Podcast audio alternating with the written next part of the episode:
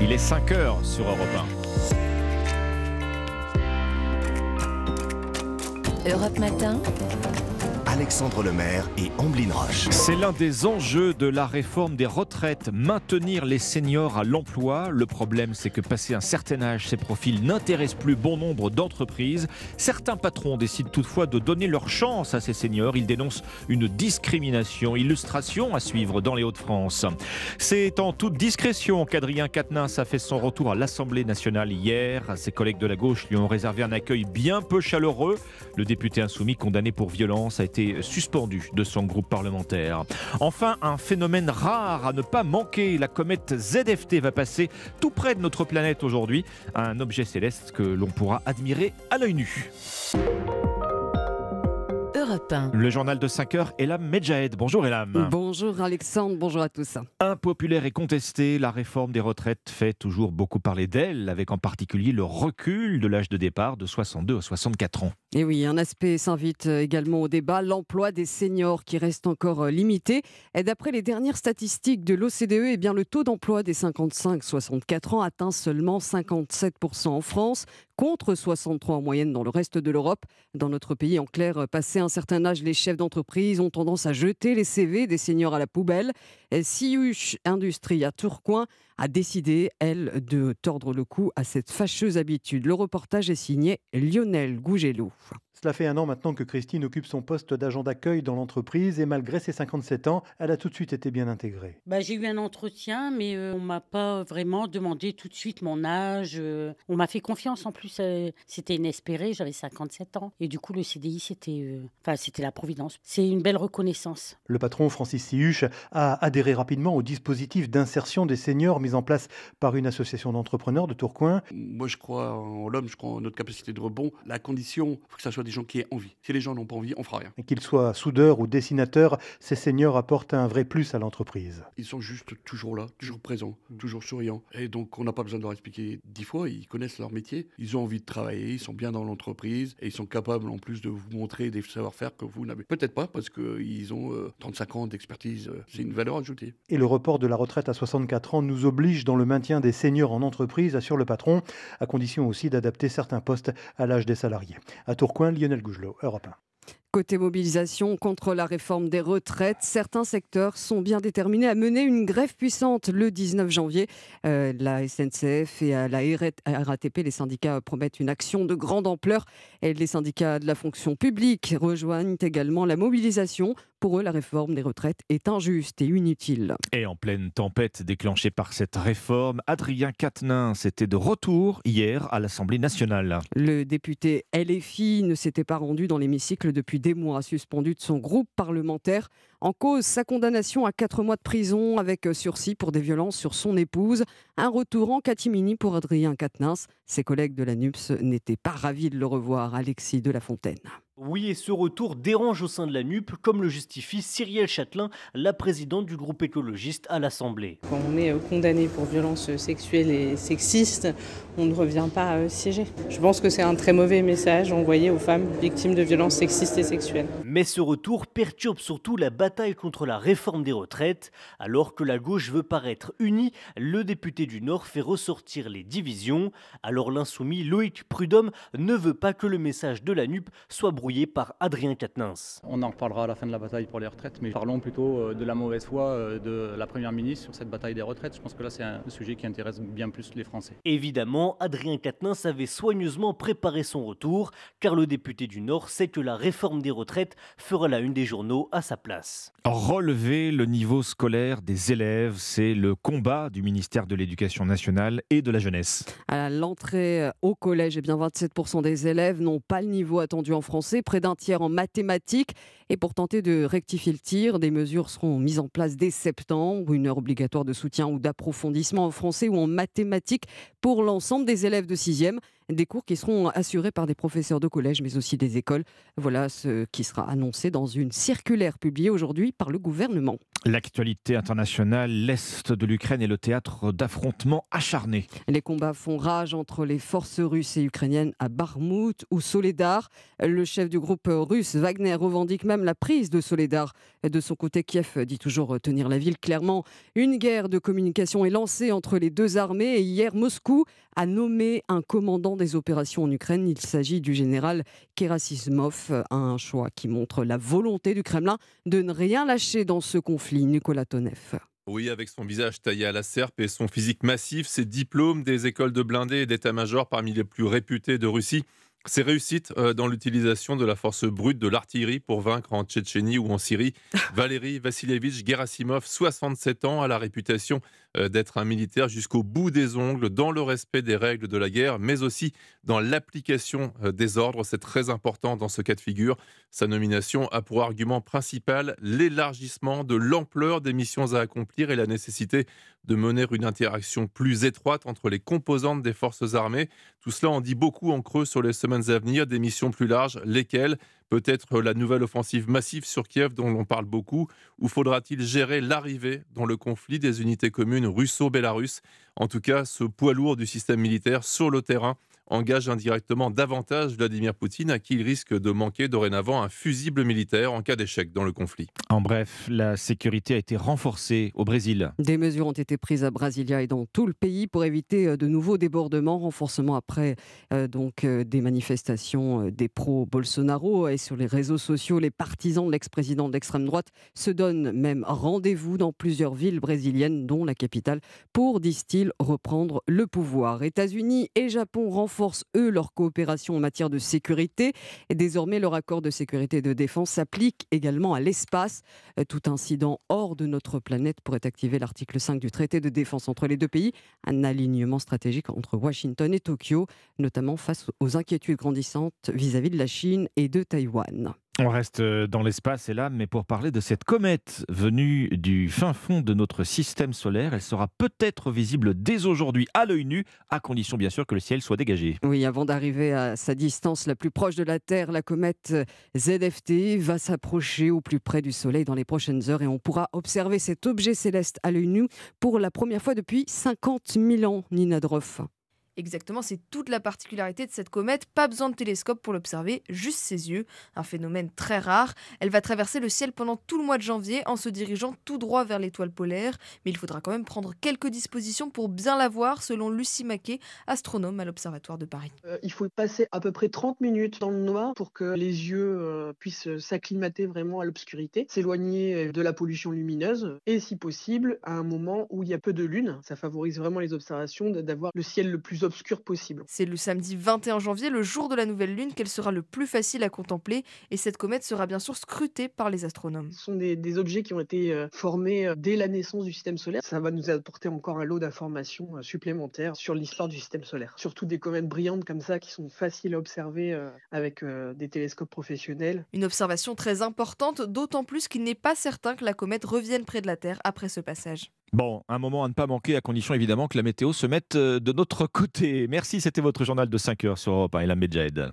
Il est 5h09 et on passe au sport avec Dimitri Vernet. Bonjour Dimitri. Bonjour Ombline, bonjour Alexandre, bonjour, Dimitri. On débute ce journal des sports par l'entrée réussie de nos Bleus au championnat du monde de handball. Et eh oui, l'équipe de France a souffert, mais a réussi à s'imposer face à la Pologne. Score final au tableau d'affichage 26 à 24. Nos tricolores ont réussi à éviter le piège polonais, un des pays hôtes de cette compétition, ce qui réjouit le pivot des Bleus, Ludovic Fabrias. Je pense qu'on a fait un très bon match dans l'ensemble sur 60 minutes.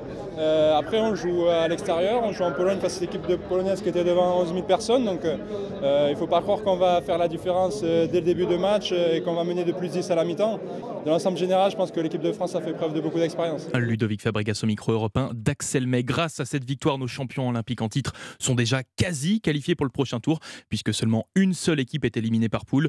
Pour assurer la qualification, l'équipe de France devra l'emporter samedi face à l'Arabie Saoudite une nation peu connue en handball. Une rencontre euh, que vous pourrez suivre bien sûr sur Europe, radio officielle du championnat du monde de handball. Football maintenant, lui est champion euh, du monde et il a fait son grand retour hier. Et eh oui, Lionel Messi a retrouvé le Parc des Princes hier soir pour la 18e journée de Ligue 1 où le PSG affrontait Angers. Un match remporté par les Rouges et Bleus 2-0, bien aidé par son champion du monde argentin, auteur d'un but, ce qui valait bien une belle ovation des supporters parisiens. Eh oui, félicitations venues également du banc de touche, son entraîneur Christophe Galtier, impressionné du niveau de jeu de la Poulga. Il paraît apaisé, léger, très en forme sur un plan euh, physique. L'équipe euh, sans Léo et avec Léo, évidemment, ça donne un autre visage. C'était important pour l'équipe de retrouver Léo et le fait qu'il ait pu jouer tout le match, c'est encore mieux. Le PSG, avec cette victoire, prend largement la tête de la Ligue 1, surtout que dans le même temps, son dauphin Lens a été euh, tenu en échec par les Strasbourgeois de partout. De leur côté, les Marseillais, troisième, se sont imposés 2-0 sur la pelouse de 3. Les Olympiens qui ont pu observer les premiers pas de leur toute nouvelle recrue, le défenseur ukrainien Ruslan Malinovski, qui s'est exprimé en exclusivité pour Europe 1 sur ses premières minutes sous le maillot marseillais. Je pense que c'est une victoire importante. Je suis content d'avoir joué mes premières minutes avec l'OM, ma première victoire avec Marseille, mais c'est juste le point de départ. Il y a des supporters incroyables à Marseille. On s'est senti comme si on était à la maison. J'espère que quand on jouera vraiment à domicile, ça sera encore plus le feu avec plus de gens et que ça sera encore plus chaud. Ruslan Malinowski au micro européen de Jean-François Pérez. Dans les autres rencontres, les Lyonnais ont tâtonné face à Nantes 0 à 0. Les Niçois ont balayé Montpellier 6 buts à 1. Enfin, Rennes a été battu dans les dernières secondes par Clermont. Score final 2 buts à 1. Toujours en football, à la suite euh, d'une réunion extraordinaire, le comité exécutif de la Fédération française a acté la mise en retrait du président Noël Le Gret. Eh oui, le patron de la 3F dans la tourmente, hein, après ses propos sur Zinedine Zidane, se retrouve donc sur la touche. Une décision prise par le COMEX hier dans l'après-midi. Une mise en retrait jusqu'à la publication des résultats de l'audit diligenté par le ministère des Sports, censé faire la lumière hein, sur les accusations de harcèlement et sur le les dysfonctionnements au sein de la, de la Fédé.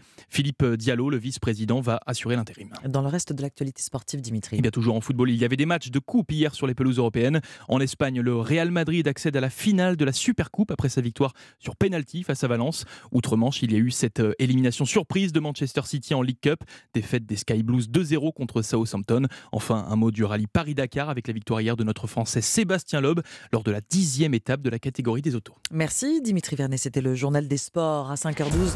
On passe au cours hippique et le pari gagnant de Thierry Léger. Bonjour Thierry. Bonjour Omblin, il y aura des courses cet après-midi sur l'hippodrome de Cagnes-sur-Mer et mon pari gagnant sera le 812 Giuliano. Il reste sur la bagatelle de 4 victoires consécutives, 2 sur l'hippodrome de Marseille-Borilly, une à Salon de Provence et la dernière à Cagnes-sur-Mer, tout obtenu avec brio et une certaine désinvolture, ce qui me laisse à penser que ce trotteur très confirmé sur cette piste cagnoise devrait pouvoir une nouvelle fois s'imposer et réaliser ainsi la passe de 5. Alors notez bien, pour cet après-midi sur l'hippodrome de Cagnes-sur-Mer. Réunion 1 dans la huitième course, le numéro 12, Giuliano. Merci Thierry, à suivre dans une demi-heure sur Europe 1, vous nous détaillerez vos pronostics euh, du Quintet. Il est 5h13, très bon réveil à tous. Dans un instant, l'histoire dingue d'Anissa Dadi. Il sera encore question avec Anissa de la couleur du ciel, c'est sa spécialité, mais en Belgique cette fois, car il est devenu rouge fuchsia, le, le fuchsia, oui, le ciel là-bas. À tout de suite. Europe Matin. Alexandre Lemaire et Amblin Roche. 5h14, bon réveil, bon début de matinée. Vous avez eu raison d'être là, c'est l'histoire dingue d'Anissa Dadi maintenant. Anissa Dadi, spécialiste des phénomènes météo. Alors, celui qui vient de se produire en Belgique euh, est assez dingue, hein, expliquez-nous. Oui, c'est très étrange. Nous partons direction le nord de la Belgique. Mardi, avant-hier, en pleine nuit, aux alentours de minuit, dans plusieurs provinces de Flandre, le ciel a changé de couleur. Pas gris, pas noir, pas gris clair. Non. Ni Le entre gris clair et gris foncé. est passé de noir à rose vif. Pas le rose clair que l'on peut connaître certains matins de printemps ou d'été avant une belle journée. Vous savez, on a toujours un petit ciel assez rose avant que le soleil ne se lève. Non, là, le ciel, mardi, est devenu rose vif, je dirais même plus fuchsia, presque rouge. C'était très impressionnant. Pour vous en rendre compte, nous allons d'ailleurs poster la photo Oui. de ce ciel hors du commun sur la page Facebook d'Europe 1 le 5-7. Allez voir, c'est dingue. Et essayez d'imaginer comment vous auriez réagi si en pleine nuit, vous découvriez ce ciel au-dessus de vos têtes. Voilà, effectivement, on voit la, la couleur qui est magnifique. hein. Ah oui, c'est impressionnant. Très très beau Et rose alors, ce qu'on voit sur les photos, c'est exactement ce qui s'est produit. Il n'y a pas de filtre, il n'y C'est a ça. pas de. C'est vraiment la couleur euh, qu'on a vue. C'est pas embelli, quoi. Non. Et euh, on explique euh, comment cette couleur? Eh bien, ce phénomène n'avait absolument rien de naturel. Il ne s'agit pas de phénomène météo, rien de scientifique pour expliquer ce rose fuchsia. C'est bien plus simple que ça. En fait, la commune de Cruissem possède de très grandes serres de production de tomates. Pour accélérer la pousse de ces plants de tomates, les agriculteurs utilisent des LED de couleur rouge et bleu. Hmm. Il s'agit juste d'un mélange de ces, jets- de ces LED qui s'est reflété tout simplement Ah oui, dans le ciel. Alors pourquoi c'est pourquoi c'est exceptionnel? Ça veut dire que dans ce cas, on devrait assister à ce spectacle euh, toutes les nuits? Oui, bah, c'est à ce moment-là que la météo rentre en compte et fait son œuvre. Le ciel est devenu rose vif parce que dans la nuit de lundi à mardi, les nuages étaient particulièrement bas, particulièrement nombreux et particulièrement épais. Et donc le reflet des LED était bien plus puissant et étendu que d'habitude. C'est une explication simple pour un phénomène exceptionnel. D'ailleurs, il s'était passé exactement la même chose à Nantes en novembre 2018, à côté du stade de la Beaujoire. Là aussi, le ciel était devenu rose à cause de plantations de légumes. En attendant, une chose est sûre, je ne sais pas si le ciel va redevenir rose du côté des Flandres, dans le nord de la Belgique, mais on connaît le nouvel hymne des habitants.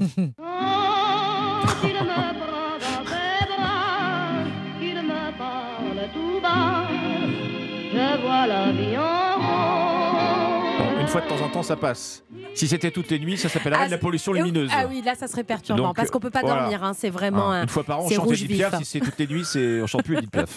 Non, c'est vrai que c'est perturbant. Une fois comme ça, pour en parler à la radio, c'est rigolo. Merci Alissa. Europe Matin. 5h17 sur Europe 1, très bon réveil à tous. Jeudi 12 janvier, les titres et la Medjed. Appel à une mobilisation d'ampleur à la SNCF et à la RATP ainsi que dans la fonction publique. Dans le viseur des syndicats, le recul de l'âge légal de départ à la retraite à 64 ans. Le rendez-vous est donné le 19 janvier. L'attaque à l'arme blanche hier à la gare du Nord de Paris. Le suspect est toujours hospitalisé. Il a été touché par balle par des policiers qui voulaient le maîtriser. L'homme d'une vingtaine d'années a blessé six personnes dans cette attaque. Jour de vote chez les socialistes. Ils choisissent aujourd'hui leur nouveau secrétaire euh, avec pour enjeu la place du PS dans l'alliance de gauche NUPS. La comète ZFT va passer à proximité de notre planète aujourd'hui. Phénomène rare et que l'on peut observer à l'œil nu. Cet objet céleste est visible seulement toutes les 50 000 ans depuis la Terre. Europe Matin. Alexandre Lemaire et Omblin Roche. Bienvenue si vous nous rejoignez à 5h18 sur Europe 1, les initiatives en France. Ce matin, une innovation euh, étonnante. C'est un bateau à voile en forme de capsule aérodynamique, hein, tracté par une aile de kitesurf et qui vise tout simplement le record du monde de vitesse sur l'eau. Bonjour Alex Kézergue. Bonjour. Merci beaucoup d'être avec nous sur Europe 1. Vous êtes le président et fondateur de la start-up marseillaise euh, Sirocco. Et pour ceux qui ne vous connaissent pas encore, vous êtes le kitesurfer le plus rapide du monde, le plus titré de votre discipline, quadruple champion du monde, quadruple recordman mondial de vitesse en kitesurf. C'est assez impressionnant. Et vous êtes le premier à avoir franchi les 100 km/h sur l'eau avec un engin à voile. C'était en Namibie en 2010, une performance que vous avez améliorée depuis. Le record de vitesse à voile sur l'eau est détenu aujourd'hui par un Australien, 120 km/h, un petit peu plus. Et vous comptez pulvériser ce record, atteindre les 150 km/h, les 80 nœuds, Alex Kézergue, ce cap. Ce n'est pas en kitesurf que vous comptez le franchir, mais avec un bateau assez dingue. Ouais, c'est une nouvelle forme de navire. On conçoit une, une capsule qui va faire euh, autour de 7 mètres de long et euh, qui, euh, une fois qu'on atteint une certaine vitesse, décolle au-dessus de l'eau. Et elle est prise entre la traction d'une aile de kite géante. Oui. C'est ça aussi qui fait euh, un peu le lien avec ma carrière euh, de sportif professionnel. Et puis de l'autre côté, sous l'eau, on a un foil, donc cette aile sous-marine qui retient le bateau à l'eau, contrairement à l'utilisation classique du foil à la voile, euh, où c'est des ailerons sous l'eau qui font décoller les navires, Oui. euh, les font voler. Nous, elle retient l'engin à l'eau. Et donc, on a cette capsule qui est prise entre deux forces, Mm. mais qui ne touche plus l'eau et qui est hyper efficace euh, énergétiquement. Une capsule euh, aérodynamique. Alors ce record, c'est 150 km/h à atteindre. Ce n'est pas une fin en soi, hein, on va euh, en parler. Mais d'abord, votre Speedcraft, votre Formule 1 des mers, vous l'avez euh, mis au point dans l'atelier de, de Sirocco, situé à Marseille. Où en êtes-vous dans sa conception aujourd'hui? Alors aujourd'hui, on a conçu une version euh, échelle réduite, échelle 1 tiers, donc qui fait 2 mètres 40 de long, qui fait 50 kilos, euh, qui fonctionne avec un kite de euh, presque 20 mètres carrés.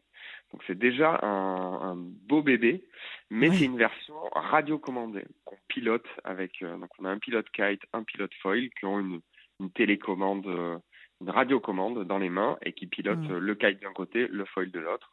Et en collaboration, ils font voler cette capsule-là. Vous êtes en, en pleine phase de test. Il faut également apprendre à le piloter, ce Speedcraft, ça. Alex Kezerg. Ouais. C'est l'étape qu'on s'est fixée, c'est d'arriver à, à manœuvrer ce prototype radiocommandé pour ensuite passer à l'échelle taille réelle, où là on prendra les commandes euh, euh, physiquement de l'engin. Mais, mais cette étape radiocommandée, c'est un- une étape essentielle pour nous, euh, ne serait-ce qu'en termes de sécurité. On acquiert le mode d'emploi de pilotage de, de l'engin et, euh, et c'est un, un pas de géant en termes de sécurité où on prend, on prend bien évidemment plus de risques avec notre prototype radiocommandé qu'avec la version finale. Oui. Quel délai vous êtes-vous donné pour battre euh, le record de vitesse à voile sur l'eau? Alors, on a, on a euh, comme objectif euh, de faire nos premiers essais euh, en fin d'année. Aujourd'hui, on, on- on conçoit, on, s'est lancé dans la conception de, la- de la version euh, taille réelle. Si on peut le mettre à l'eau en fin d'année pour faire peut-être un, un nouveau record en 2024, c'est l'objectif qu'on s'est fixé en tout cas, euh, avec euh, en ligne de mire les Jeux Olympiques euh, et toutes les épreuves de voile qui auront lieu à Marseille. Ce serait l'occasion rêvée d'avoir un gros, un gros coup de projecteur sur notre projet. Coup de projecteur important, euh, battre un record évidemment c'est important, mais ce n'est pas la finalité. hein, euh, cette performance, vous la mettez depuis que vous l'avez, euh, depuis que vous commencez à, à travailler sur ce prototype, cette performance vous la mettez au service de l'innovation. Expliquez-nous. Alors c'est même plus précis que ça. On, on innove euh, chez Sirocco, on trouve des solutions euh, bah, pour résoudre nos problèmes de performance, de développement d'un engin de record. Et en fait, l'idée même de, de départ de Sirocco, c'était de se dire bah, toute l'innovation qu'on déploie, toute la créativité de nos ingénieurs, euh, toutes les solutions qu'on trouve. L'idée, c'est de capitaliser sur certaines et peut-être d'en faire des produits qui pourront aider à la transition Ah. énergétique et notamment la transition énergétique du transport maritime Hmm. parce qu'on s'est aperçu que bah, il y avait des problématiques qu'on résolvait sur un, dire un petit engin à voile de record, et ces problématiques-là, on les retrouve aussi sur des bateaux beaucoup plus grands euh, qui transportent des containers, qui transportent des passagers, euh, des ferries, euh, des navires de croisière. Et du coup, on est capable aujourd'hui chez Sirocco de proposer des solutions qui aident à réduire l'impact environnemental de ces navires, et donc d'avoir un impact positif sur notre planète. Oui. Le vent, énergie propre à utiliser de manière optimale pour faire euh, avancer les bateaux. C'est- ce serait une finalité? C'est la finalité? Alors, on, on pense, chez Sirocco, on est convaincu que euh, cette énergie du vent, il faut l'utiliser, elle est à notre disposition, elle est gratuite et complètement renouvelable, donc, euh, donc il faut l'utiliser, mais c'est aussi, c'est une partie de la solution. Un navire, Oui. il n'y a pas que le vent qu'elle peut utiliser, il y a des formes plus efficaces, euh, des nouveaux modes de propulsion, et tous ces modes de propulsion, on les rentre dans notre logiciel et on en tire la quintessence. On fait, euh, on maximise ce qu'on appelle l'efficacité énergétique de tous les systèmes de propulsion. Alors, on peut mettre des voiles Mhm. sur un navire, mais on peut mettre une propulsion électrique.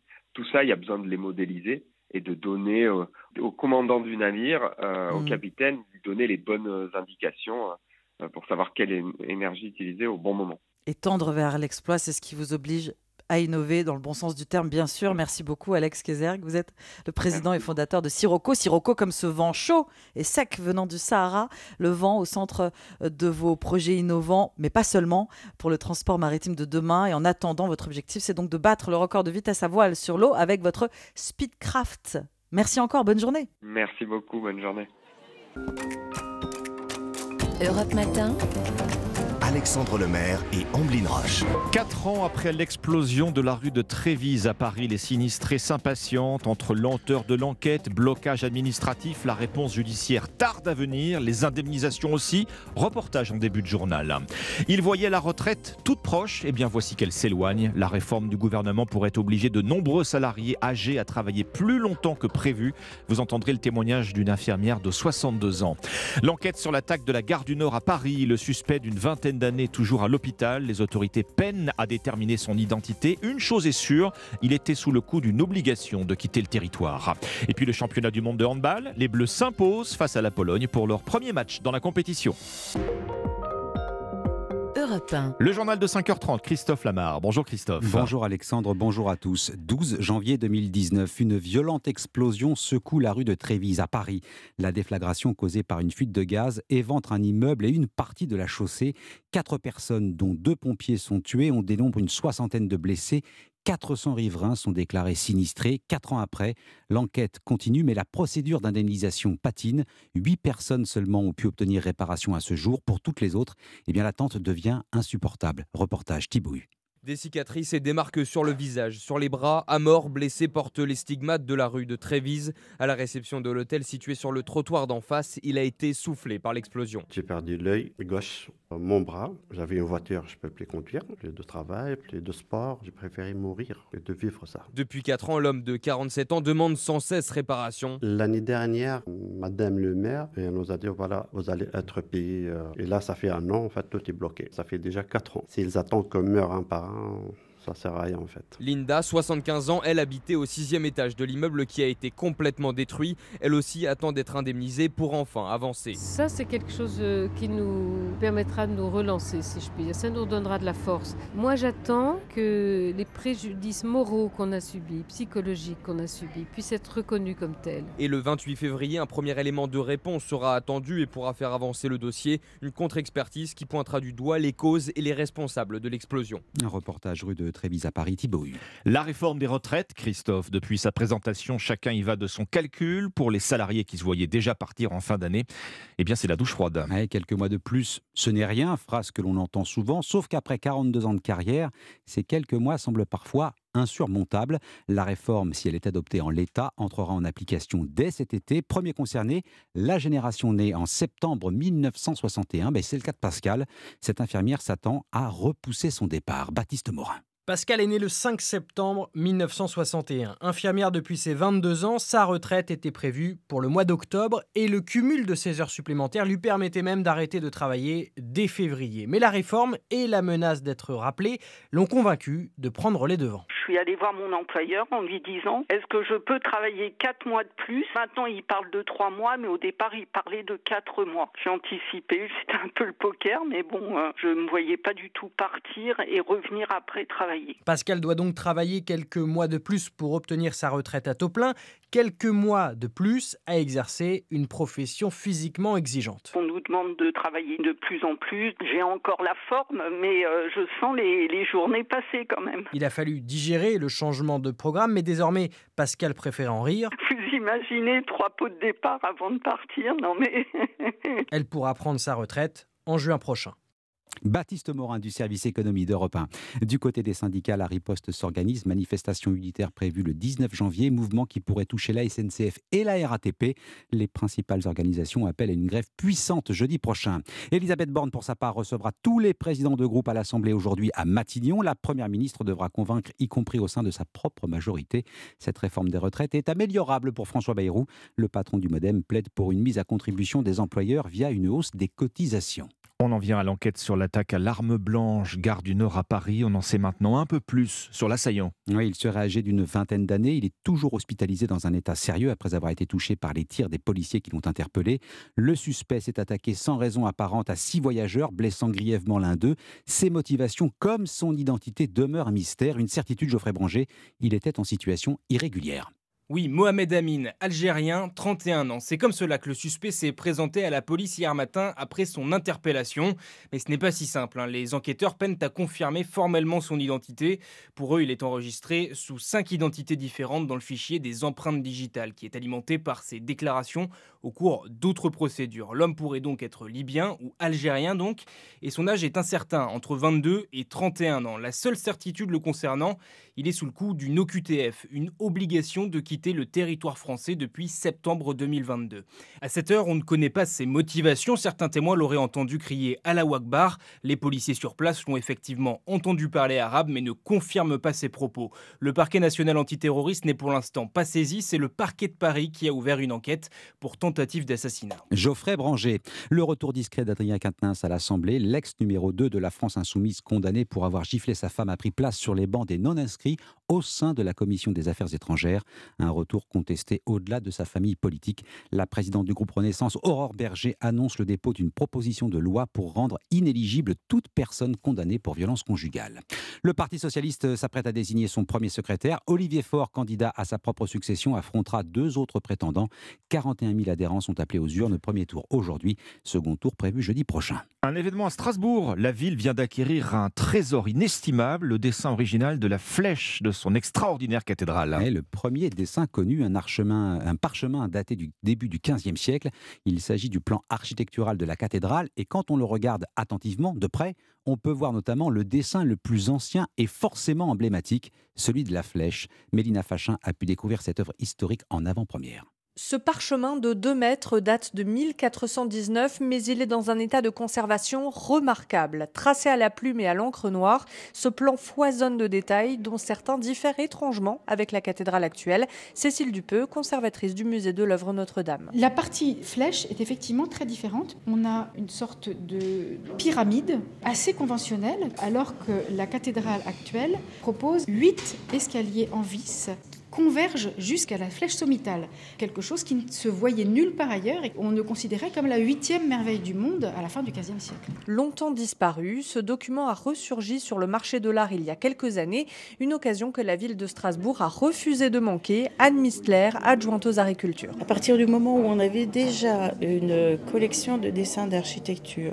laisser partir celui-là, ça aurait été un non-sens. Coût de l'opération 1 750 000 euros, financé en quasi-totalité par le mécénat. Strasbourg, Mélina Fachin, Europe 1. Et ce parchemin unique, les Strasbourgeois et tous ceux qui seront de passage dans la cité alsacienne pourront le découvrir le 23 avril au musée de l'œuvre de Notre-Dame de Strasbourg. Le mondial de handball, Europe 1, radio officielle du championnat du monde, les Bleus ont donc réussi leur entrée. Et eh oui, premier match et première victoire face à la Pologne, pays co-organisateur de ce championnat du monde. Le score 26-24.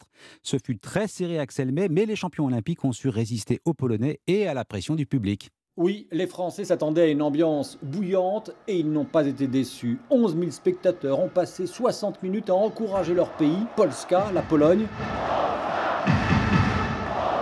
Et quand ils ne soutenaient pas les Polonais, les fans sifflaient joyeusement les Bleus.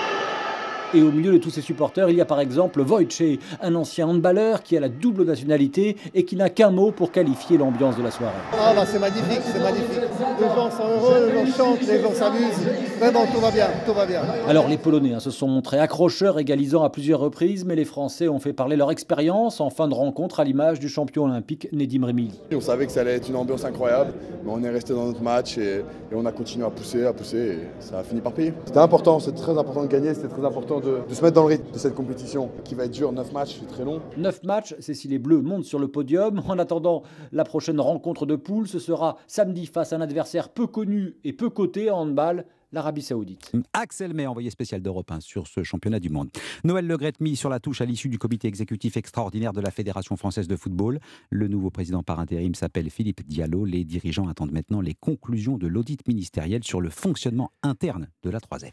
Merci Christophe Lamar et bon réveil à tous. 5h39 sur Europe 1. Nous sommes jeudi 12 janvier. Voici les pronostics du Quintet. Thierry Léger, bonjour. Bonjour Alexandre, direction la Côte d'Azur, Cagnes-sur-Mer pour ce Quintet. Une très belle course européenne au trot attelé qui réunira 16 chevaux répartis sur trois poteaux différents de départ, s'échelonnant de 2900 à 2950 mètres. Et je n'ai pas hésité à placer en tête de mon pronostic Bordeaux-S, le numéro 1, certes le moins riche, mais pas le moins doué. Et pour le lequel son entraîneur Jean-Michel Bazir n'a pas hésité à effectuer un très long déplacement. On lui opposera les numéros 10 Gohan Boy, de retour sur la Riviera, où il a souvent bien réussi dans sa jeunesse, 14 Zakaria Bar et 12 Bengurio Jet, présentés tous les deux par Alexandro Gocciadoro, un professionnel transalpin qui ne laisse jamais rien au hasard et qui affiche ici une confiance sans réserve, alors que le numéro 6 Birba Kaf nous arrive d'Italie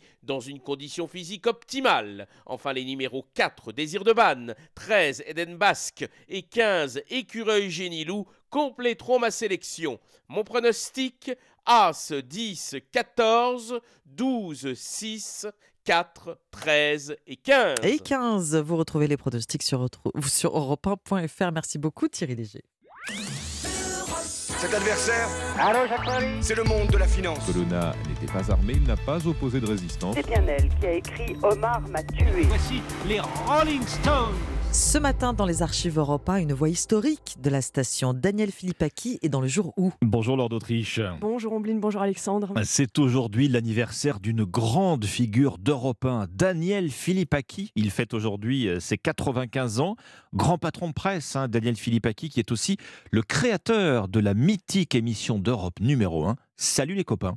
Oui, Daniel Philippaki, passionné de jazz, est pour la première fois invité sur Europe 1 en 1955 pour commenter la mort du saxophoniste Charlie Parker. Et puis le directeur de l'information, Maurice Siegel, lui propose en effet d'animer l'émission Salut les copains.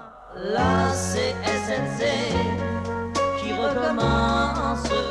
On entend ici un générique enregistré par le chanteur Claude François au début des années 60. Salut les copains, c'est la première émission consacrée entièrement à la musique des jeunes et des yéyés, émission aussi dans laquelle il reçoit les Beatles. L'émission était très écoutée en Angleterre parce qu'on entendait très bien Europe à Londres. On recevait beaucoup de lettres d'Angleterre et je sais pas pourquoi, les, beaucoup d'artistes anglais comme euh, les Beatles justement ou les Rolling Stones, enfin ils attachaient une certaine importance, je dirais, à cette émission. Cette semaine, cette chanson est classée numéro 1, 1, 1, 1. Salut les copains était-elle une émission difficile à faire? Pas du tout, répond Daniel Philippaki. C'était pas très fatigant, c'était même plutôt relaxant. Aux États-Unis, c'était ce genre d'émission qui marchait et je pensais que ça devait être la même chose en France. Et Daniel Philippaki va rester à Europe 1 jusqu'en 1969. Daniel Philippaki, passionné de culture, hein, lors de jazz, de poésie, c'est aussi un homme visionnaire. Il, il voulait dynamiser l'univers de la radio. Oui, il y avait trop de blabla à ses yeux sur les radios des années 50-60. Et avec l'émission Pour ceux qui aiment le jazz, par exemple, Philippe Aki propose la première émission quasi sans parole. Et c'est à cause d'une émission d'Europe 1 qu'il a un jour failli se voir retirer sa carte de presse. Comme justement, je ne savais pas quoi dire au cours de l'émission, un jour j'ai décidé de lire la publicité moi-même. Et la commission de la carte journaliste est intervenue pour me l'enlever. Daniel Philippaki, journaliste, animateur, qui donne ce conseil quelques années plus tard. Quand on fait un conseil que vous donneriez à quelqu'un qui veut faire ce métier de la radio, si j'ai bien compris, hein, vous lui diriez se taire. Absolument. C'est ça. Hein. Quand on n'a rien à dire, ce qui était mon cas, il vaut mieux se taire. Voilà pour les mots toujours très bien choisis de Daniel Philippaki. Vous, vous avez des choses à dire, Quand Ombline. on n'a rien à dire, il faut se taire. Je voudrais quand même vous remercier alors de tricher et vous dire à demain pour un nouveau jour où, quand même. 5h43, très bon réveil. On a des choses à vous dire sur Europe 1. Merci si, si vous êtes avec nous ce matin. Le petit papier rose qui ne vous quitte jamais dans les plis de votre portefeuille. Tiens, on va parler du permis de conduire qui vient de souffler sa centième bougie. Incontournable ce permis, toujours en dehors des grandes villes. Avec euh, nous dans un instant pour en parler, l'historien de l'automobile, Mathieu Flonneau. A tout de suite. Europe Matin, Alexandre Lemaire et Omblin Roche. Il est 6h moins le quart. Merci de choisir Europe 1. Le permis de conduire vient de fêter ses 100 ans. On vous en parlait hein, dès le début de la semaine sur Europe 1. Comment le petit papier rose a évolué? Est-ce qu'il est toujours aussi demandé, toujours aussi difficile à obtenir? Votre invité Alexandre est l'historien Mathieu euh, Flonneau, spécialiste d'histoire urbaine, des mobilités et de l'automobilisme. Bonjour Mathieu Flonneau. Bonjour. Le permis de conduire est né le 31 décembre 1922. Alors à l'époque, il y avait déjà des voitures en circulation, hein. très peu c'est vrai. Elles étaient réservées aux, aux- aux plus fortunés. Ça veut dire qu'avant 1922, bah, on roulait sans permis en fait. Alors, c'est pas tout à fait exact, euh, ni pour la clientèle qui n'était pas que fortunée, parce que précisément, euh, toute la civilisation automobile qui se met en place, c'est une civilisation d'usage et de services rendus aux populations. Donc, on n'est déjà plus dans l'ère des pionniers en 1922. Et puis, par ailleurs, il y avait déjà avant ce que l'on appelle le certificat de capacité à conduire une automobile. Le certificat de capacité était apparu dès les années 1890 il était devenu euh, à sa manière obligatoire. Il était délivré par des ingénieurs des mines qui, euh, justement, ont aussi, dans la lignée, euh, créé les plaques minéralogiques d'immatriculation des véhicules. 100 ans de permis. Le permis à point, lui, euh, a fêté euh, ses 30 ans. C'est un système qui a Mhm. fait ses preuves en termes de sécurité routière. Il n'y aura plus de retour en arrière désormais. Bah, manifestement, oui, la population y est habituée, et puis euh, les polémiques initiales liées à sa mise en place en 92, qui avait donné lieu chez les professionnels, notamment les routiers, à beaucoup de protestations et de blocages de route, euh, sont désormais euh, derrière nous. Ce permis, il est désormais euh, reconnu comme étant quelque chose qui est accepté, qui est une nécessité évidemment absolue, parce que c'est une question de sécurisation des routes, et sur ce point-là, la sécurité routière qu'il faut adosser à toute réflexion sur euh, la mise en circulation de véhicules et surtout la capacité des individus à rouler, eh bien, c'est une question de sécurité publique et même de santé publique. Je vois que le taux d'échec au permis de conduire est encore de 40% aujourd'hui. Ça veut dire que 4 candidats sur 10 ratent le permis à la première tentative. Qu'est-ce qui le rend si difficile à décrocher? Est-ce que c'est l'empilement des règles? Est-ce que c'est une circulation qui est devenue plus dense aujourd'hui sur le réseau? Bah, il y a effectivement euh, ces données-là qui sont à prendre en considération. Il y a euh, euh, un taux d'échec qui est largement supérieur au baccalauréat, vous venez de le signaler. Il y a une dimension théorique qui est devenue de plus en plus robuste, avec des questions d'ailleurs qui touchent aussi à la conduite environnementale, enfin avec des préoccupations qui passe ce qui pourrait ressortir immédiatement de la simple, du simple maniement d'une automobile. Euh, il est compliqué parce que les règles se sont sédimentées, euh, parce que on ne tolère plus les comportements dangereux sur les routes et heureusement. Et donc c'est toute une question de civilisation euh, des individus qui est derrière. Donc oui, c'est un examen extrêmement sélectif. On peut dire euh, aussi que ce n'est qu'un permis, ce n'est pas un droit. Et là, l'État euh, peut retirer ce permis de conduire et évidemment, en cas d'infraction, euh, les autorités ne manquent pas de le faire. Passer le permis, c'est quelque chose qui pèse sur le budget des Français. Hein. C'est une grosse dépense quand on souhaite l'offrir à ses enfants, par exemple, quand on peut se le permettre, évidemment. Quel est le ticket d'entrée moyen aujourd'hui pour prendre des cours et décrocher le permis? Bah, il me semble, mais c'est à vérifier qu'on est aux alentours de 2000 euros quand même. Oui, 2000 euros. Hein.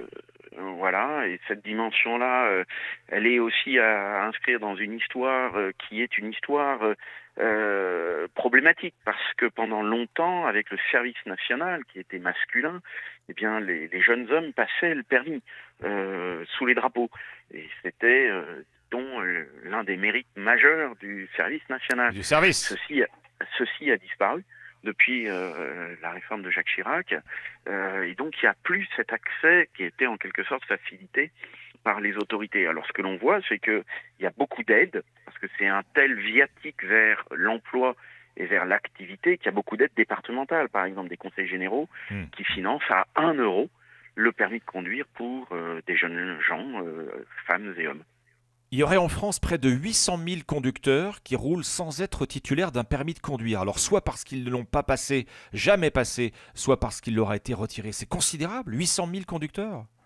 Alors c'est effectivement aussi à prendre euh, en compte parce que euh, c'est euh, une dangerosité accrue des, des, routes. Alors là, on me permettra quand même de relever le fait qu'on n'est plus dans la sécurité routière, on est dans l'insécurité routière et on est dans une forme de défi à toute règle de la société. Et euh, hmm. ce qui euh, se constate là, c'est euh, ce qui peut se constater dans d'autres domaines, c'est-à-dire le caractère très rétif vis-à-vis de l'autorité. Et il y a certes une dimension administrative qui est importante, mais il y a aussi une dimension tout simplement de, de, perte de ce, de ce permis, parfois, du permis à point, euh, d'incapacité financière à refinancer eh, eh bien, euh, le passage de ce permis ou des stages de récupération de points qui sont un artifice, mais qui existent aussi. Chaque année, un peu plus d'un million de personnes euh, décrochent le permis en France. Quand on l'a, eh bien, c'est pour la vie. Ça aussi, ça peut poser un problème de sécurité routière. Je veux dire, il n'existe aucun examen obligatoire pour continuer à prendre le volant après un certain âge. Alors c'est exact et c'est en effet, vous avez raison de le pointer, un débat très nourri euh, ce qui est certain, c'est qu'il y a un effet générationnel. Alors, euh, lorsqu'on l'obtient, c'est aussi euh, un brevet euh, finalement de vie adulte, une forme d'agrégation à la communauté euh, nationale, quelque chose qui participe de la, de la République, de la République routière. Euh, et lorsque, à l'extrémité plus âgée, on n'est plus forcément en mesure de disposer de toutes ces facultés, c'est aussi un drame, parce que évidemment c'est une perte d'autonomie et c'est perçu comme étant potentiellement discriminatoire vis-à-vis -vis, des cheveux blancs. Donc oui, il y a beaucoup de débats. Euh, des examens médicaux pourraient être euh, diligentés et c'est quelque chose de largement débattu. Il existe aujourd'hui un, nouveau permis de conduire, un format carte bancaire. Il est plus sécurisé que le traditionnel papier rose. Est-ce qu'on peut, mhm. est-ce qu'on doit tous faire remplacer notre vieux permis justement par ce nouveau titre euh, format bancaire? Ou pas encore? Bah, Disons que l'obligation elle n'existe pas, mais le sésame rose que vous évoquez, il est voué à, disparaître. C'est la tendance euh, normale de, la société. On s'aligne, là, je me permets de le, souligner, sur une civilisation comme euh, la civilisation nord-américaine, où euh, le, la driving license est véritablement aussi un élément d'identité et de carte de, de carte d'identité. Euh, et elle est de ce format de carte bancaire que l'on connaît aujourd'hui. Merci Mathieu Flonneau, historien. Je rappelle que vous êtes euh, spécialiste d'histoire urbaine, des mobilités et de l'automobilisme. Merci à vous. Merci à vous. Au revoir. Europe Matin. 5h52 sur Europe 1, les titres de ce jeudi 12 janvier. Hélène Medjahed. Certains secteurs déterminés à mener une grève puissante le 19 janvier à la SNCF et à la RATP ainsi que dans la fonction publique. Les syndicats promettent une action majeure contre la réforme des retraites. Trois candidats en lice pour le poste de secrétaire du Parti socialiste. Le sortant, Olivier Faure, Hélène Geoffroy et Nicolas Maillère-Rossignol, jour de vote pour le parti. Un retour en catimini à l'Assemblée nationale, celui d'Adrien Quatennens. L'insoumis a pris place hier dans l'hémicycle dans une ambiance tendue. Le musicien Jeff Beck est décédé à l'âge de 78 ans, considéré comme l'un des plus grands guitaristes de rock au monde. Le Britannique s'était fait connaître au sein du groupe The Yardbirds. Le mondial de handball, la France s'impose avec difficulté face à la Pologne. Victoire sur le score de 26 à 24. Europe Matin. Très bon réveil à nos côtés, 5h53 sur Europe 1. C'est votre rendez-vous culture du petit matin. Ambline. La prescription théâtre avec Marie Jiquel dans un instant. Et tout de suite, le conseil lecture de Nicolas Caro. Bonjour. Bonjour Ombline, bonjour Alexandre. Alors Nicolas, vous avez avec vous ce matin un roman au titre bien étrange. Celui-là, il ne va pas passer inaperçu sur les étals des librairies. Ce que faisait ma grand-mère à moitié nue sur le bureau du général. Mais qu'est-ce que ça veut dire tout ça? C'est le nouveau roman de Christophe Donner, écrivain assez génial et prolifique. On lui doit une cinquantaine de livres quand même. Celui-là, oui, le titre, on va y revenir, mais c'est en fait la suite, si on veut, de son précédent, La France Goy. Ça commence avec des histoires de la guerre, la première avec le capitaine de Gaulle. C'est lui, le général du titre, bien entendu. Ça court jusqu'à la deuxième, mais c'est aussi l'histoire d'Henri Gosset, l'arrière-grand-père du narrateur et ami du fasciste Léon Daudet, mais aussi le destin de son fils, euh, Philippe Daudet, qui s'est suicidé à 14 ans, et enfin l'histoire de la grand-mère, Denise Gosset, surnommée Amine. Est-ce qu'il s'agit en réalité, Nicolas, d'un roman historique? C'est ce qu'on croit au début, mais assez vite, on croise aussi Michou, le Michou du cabaret de Pigalle, Eh oui. et aussi un richissime homme d'affaires russe nommé Otto Zorn, amateur d'art conceptuel, qui, j'aime beaucoup, rachète des appartements très chers, mais uniquement si on les a laissés dans l'état après le départ du propriétaire. Mégots de cigarettes dans le cendrier, fleurs fanées dans le vase et vaisselle sale dans l'évier compris, pour que, je cite, le temps s'arrête et continue de s'arrêter. Le narrateur rencontre ce drôle de type et l'oligarque lui propose un marché. L'écrivain doit dès qu'il ouvre son ordinateur un programme qui enregistre tout à l'écran. L'écrivain doit ensuite lui envoyer le fichier tous les jours, moyennant quoi l'homme d'affaires le rétribuera avec un Ether, un Ethereum, une sorte de Bitcoin. Et donc c'est pourquoi faire, euh, Nicolas? Pour assister à la naissance et à la fabrication d'un roman avec les corrections, les hésitations, etc. Et ça donnera une œuvre numérique très intéressante selon Otto Zorn. L'écrivain top là et accepte de vendre son âme, c'est-à-dire les coulisses de son travail, à Otto Zorn. Et c'est ce roman qu'on lit sur l'histoire de sa grand-mère. Alors raconté comme ça, ça a l'air un peu foutraque, mais pas du tout, je vous jure, c'est génial, c'est prenant, c'est jubilatoire, c'est très clair. Et à la toute fin, à la toute dernière page, on comprend comment effectivement la grand-mère s'est retrouvée à moitié nue sur le bureau du général de Gaulle. Et c'est très drôle et sans doute pas heureusement ce que vous imaginez. Bon, ce que faisait ma grand-mère à moitié nue sur le bureau du général. On ne s'en lasse pas, lasse le, pas. le nouveau roman de Christophe Donner, euh, paru chez Grasset. Merci, Nicolas. On vous retrouve à présent, Marie Jiquel. Bonjour. Bonjour Ambline, bonjour Alexandre. Alors voici une pièce qui cartonne en ce moment, Marie. Comédie dramatique en hommage à Charlie Chaplin. Ça s'appelle Smile. Ça reprend dans quelques jours à la Nouvelle Ève à Paris avant une tournée en région. Et chose inédite, eh bien c'est une pièce en noir et blanc. Concept totalement fou, c'est comme si on regardait un vieux film couleur sépia, comme s'il y avait un filtre euh, teinte vintage euh, sur la scène. C'est assez impressionnant et très bien réalisé. Cela n'a jamais été fait auparavant. Les comédiens, dont Dan Ménache, vous allez l'entendre, ont vraiment pensé à tout. Je vois que sur les dents, vous avez euh, du blanco. Alors les astuces, je ne vais pas vous, tout vous dire parce que c'est un peu des secrets. En fait, on a eu, on a eu beaucoup de, de te- de tests. Ça a été un vrai challenge de trouver la lumière qui soit juste, le maquillage qui soit juste. Au début, on a fait des premiers tests, on était vert. Et donc, c'était pas du tout le thème. c'est ça que je voulais dire, les dents. On, a même, on s'est rendu compte à la toute fin que, effectivement, sur scène, ça rendait noir et blanc, mais que les dents, euh, elles, paraissaient très jaunes. Et on s'est dit, euh, donc Zoé, notre, notre maquilleuse euh, chef, nous a maquillé les dents. En fait, on se met un vernis sur les dents. Tout un plateau donc en noir et blanc pour rendre hommage à Charlie Chaplin et assister à l'un des moments clés de sa vie, un épisode peu connu du grand public. Charlie Chaplin s'apprête à retrouver l'amour de sa vie dans un café, une danseuse avec laquelle il se produit. Et bien sûr, eh bien, ce rendez-vous galant va être un peu calamiteux. Sous l'œil attendri du barman, la scène est rejouée trois fois selon le point de vue des protagonistes.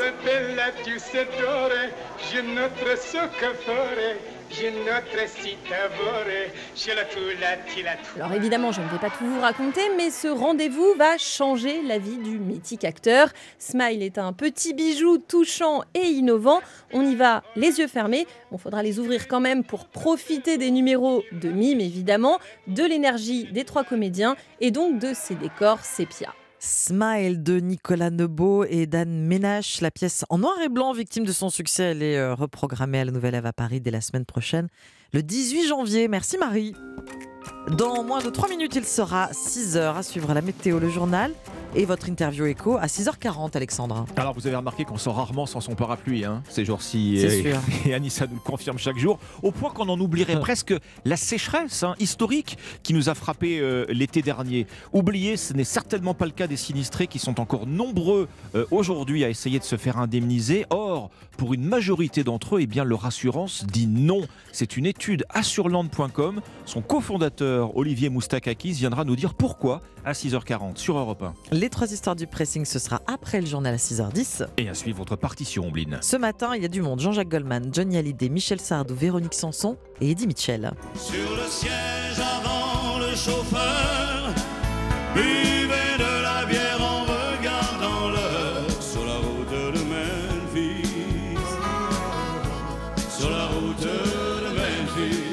Les Enfoirés étaient 5 en 1989. Premier concert, première tournée dans 20 minutes. Il est 6h sur Europe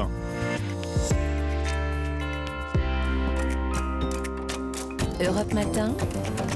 Alexandre Lemaire et Amblin Roche. À la une, la riposte syndicale s'organise dans une semaine. Première journée de mobilisation contre la réforme des retraites. Les syndicats étudiants, eux aussi, appellent à descendre dans la rue. La retraite, une question qui préoccupe aussi les jeunes. Reportage dans un instant.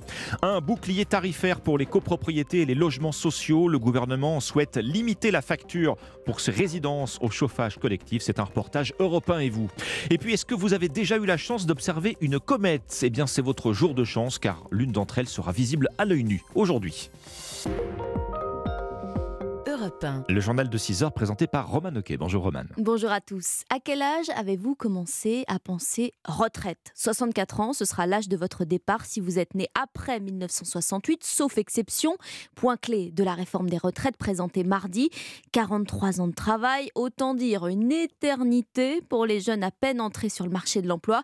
Difficile de se projeter quand on a 20 ans, mais quand même, cette réforme inquiète la jeune génération rencontrée à Paris par Clotilde Dumais. En pleine pause révision face au Panthéon, Faustine et ses amis font les calculs. Si on commence à 21 ans, on est à la retraite à 64-65 ans. Nous, là, on est euh, quatrième année d'études. On sait qu'on n'est pas prêt de travailler, que par exemple, si on veut devenir avocat, c'est bac plus 5 plus 2 ans d'école des avocats. Donc, euh, ça fait un peu peur. Cette réforme, c'est un peu la goutte de trop après trois années de Covid. Les filles alimentaires, des étudiants qui n'arrivent pas à se nourrir avec l'inflation. On nous parle de travailler plus longtemps. Il y a un état un peu anxiogène. Euh, On va pas parler de la crise climatique, on en parlait tout à l'heure aussi. Ouais, c'est un peu particulier comme époque.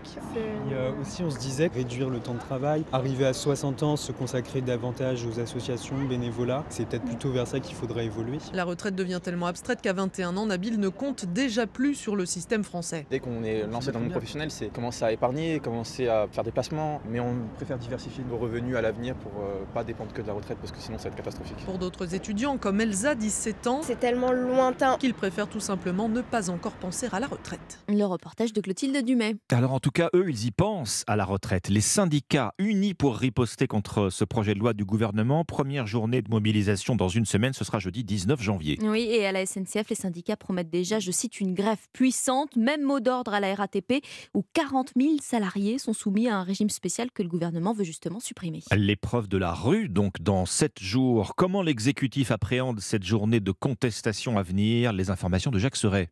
Le gouvernement joue la carte de la sérénité. On ne se projette pas dans l'idée d'une mobilisation massive, confie le porte-parole Olivier Véran. D'ailleurs, jeudi 19 janvier, jour de la première manifestation, Emmanuel Macron ne sera pas à Paris, mais à Barcelone pour un sommet franco-espagnol. Officiellement donc pas d'inquiétude, même si hors micro, le ton est beaucoup plus nuancé. En vérité, nous n'avons aucune visibilité sur l'ampleur que peut prendre le mouvement de contestation. On ne peut pas anticiper qu'on fasse un proche d'un ministre. En attendant, la Macronie compte détailler cette réforme. Parti Renaissance a édité un tract spécial retraite et les parlementaires de la majorité ont reçu pour consigne d'aller sur le terrain et d'animer des réunions publiques. Le temps de la pédagogie, c'est maintenant. Il faut gagner du temps, décrypte un stratège, car je cite, à l'Assemblée, ce sera le bordel et il ne s'agira que de riposter aux attaques. Dans l'éventualité d'une importante fronde sociale, des mesures d'assouplissement ne sont pas écartées. Analyse d'un conseiller, dire qu'Elisabeth Borne n'a rien sous le pied au cas où ça pète, ce serait mal la connaître. Jacques serait du service politique d'Europe 1. 6 heures et presque 4 minutes après les particuliers et les très petites entreprises, c'est au tour des copropriétés et des logements sociaux. Eux aussi vont pouvoir bénéficier de boucliers tarifaires pour le gaz et l'électricité. Des prix plafonnés annoncés par le ministre délégué au logement dimanche sur Radio J. Olivier Klein compte négocier avec les énergéticiens car pour ces foyers avec un chauffage collectif, la facture a explosé. Pour Europe 1 et vous, Guillaume Dominguez nous emmène dans une copropriété de Pantin en Seine-Saint-Denis. En entrant dans l'appartement de Marie-Hélène, difficile de retirer son blouson. On est à 15 là, je vois. Je suis obligée de rester en pull, mettre une écharpe autour de mon cou. C'est une panne de chaudière qui plonge tout l'immeuble dans le froid, mais même sans chauffage, les factures d'énergie de cette mère de famille continuent de grimper. À ce mois-ci, on nous envoyait le relevé, il fallait payer 120 euros en plus. C'est énorme. Déjà à la base, euh, quand on avait le loyer, il faisait 800 et quelques. On était déjà à 1000 euros euh, avec les charges. Là, on passe à 1200 et quelques euros. C'est beaucoup. Des charges multipliées par 5 depuis l'arrivée des premiers résidents en 2015. Pour Jean-Claude Jeuneste, responsable de la copropriété, le pire est encore à venir. Au mois de janvier, on va avoir une facture de 7000 à 9000 euros par mois. Pour l'ensemble, ça va faire 180 euros pour les petits deux pièces, 280 euros pour les trois pièces et 400 euros pour les 4 pièces. Une chance que l'hiver soit doux, ironise Jean-Claude. La facture en cas de vague de froid pourrait grimper à plus de 11 000 euros par mois pour l'ensemble de l'immeuble. Un reportage Europe 1 et vous de Guillaume Dominguez, un hiver doux qui bat justement des records depuis trois semaines. Les températures moyennes sont largement au-dessus des normales de saison. Pas de gel par exemple au Mont Égual, point culminant du département du Gard. De quoi contraster avec la vague de froid extrême subie en ce moment par la Russie. Tenez-vous bien, moins 60 degrés en Sibérie. Oui, des températures glaciales, euh, y compris sur le front de la guerre en Ukraine. Des combats acharnés se déroulent en ce moment à l'Est. Le groupe Wagner, ces paramilitaires russes, revendiquent la prise de Soledar, une ville frontière en Ukraine. Oui, et Moscou a aussi annoncé un changement de commandant. C'est le chef d'état-major des armées russes qui prend la tête de l'offensive. Il s'appelle Gerasimov. Nicolas Tonev, avec ce choix, le Kremlin veut faire passer un message. La Russie ne lâchera rien. Oui, avec son visage taillé à la serpe et son physique massif, ses diplômes des écoles de blindés et d'état-major parmi les plus réputés de Russie, ses réussites euh, dans l'utilisation de la force brute de l'artillerie pour vaincre en Tchétchénie ou en Syrie, Valéry Vassilievitch Gerasimov, 67 ans, a la réputation d'être un militaire jusqu'au bout des ongles, dans le respect des règles de la guerre, mais aussi dans l'application euh, des ordres. C'est très important dans ce cas de figure. Sa nomination a pour argument principal l'élargissement de l'ampleur des missions à accomplir et la nécessité de mener une interaction plus étroite entre les composantes des forces armées. Tout cela en dit beaucoup en creux sur les semaines à venir, des missions plus larges, lesquelles Peut-être la nouvelle offensive massive sur Kiev dont l'on parle beaucoup, ou faudra-t-il gérer l'arrivée dans le conflit des unités communes russo-bélarusses En tout cas, ce poids lourd du système militaire sur le terrain engage indirectement davantage Vladimir Poutine, à qui il risque de manquer dorénavant un fusible militaire en cas d'échec dans le conflit. Nicolas Tenev, spécialiste de la Russie pour Europe 1. 6 h et 7 minutes, la dernière fois qu'elle est passée devant la Terre, c'était il y a 50 000 ans. Vous n'étiez pas né, je crois, Alexandre. Ah bah merci. Euh, ne loupez pas. Donc la comète ZTF qui fait son retour aujourd'hui dans l'atmosphère. Elle passe au plus près du Soleil. Nina Droff, on pourra même l'observer à l'œil nu sans aucun équipement. Exactement, c'est toute la particularité de cette comète. Pas besoin de télescope pour l'observer, juste ses yeux. Un phénomène très rare. Elle va traverser le ciel pendant tout le mois de janvier en se dirigeant tout droit vers l'étoile polaire. Mais il faudra quand même prendre quelques dispositions pour bien la voir, selon Lucie Maquet, astronome à l'Observatoire de Paris. Euh, il faut passer à peu près 30 minutes dans le noir pour que les yeux euh, puissent s'acclimater vraiment à l'obscurité, s'éloigner de la pollution lumineuse et, si possible, à un moment où il y a peu de lune. Ça favorise vraiment les observations d'avoir le ciel le plus plus obscure possible. C'est le samedi 21 janvier, le jour de la nouvelle lune, qu'elle sera le plus facile à contempler et cette comète sera bien sûr scrutée par les astronomes. Ce sont des, des objets qui ont été euh, formés euh, dès la naissance du système solaire. Ça va nous apporter encore un lot d'informations euh, supplémentaires sur l'histoire du système solaire. Surtout des comètes brillantes comme ça qui sont faciles à observer avec des télescopes professionnels. Une observation très importante, d'autant plus qu'il n'est pas certain que la comète revienne près de la Terre après ce passage. Nina Droff, samedi 21 janvier, donc notez la date si vous voulez observer une comète à l'œil nu. Le sport sur Europe 1, le Messi de Paris de retour sur la pelouse hier soir face à Angers, le champion du monde a marqué son premier but depuis son sacre.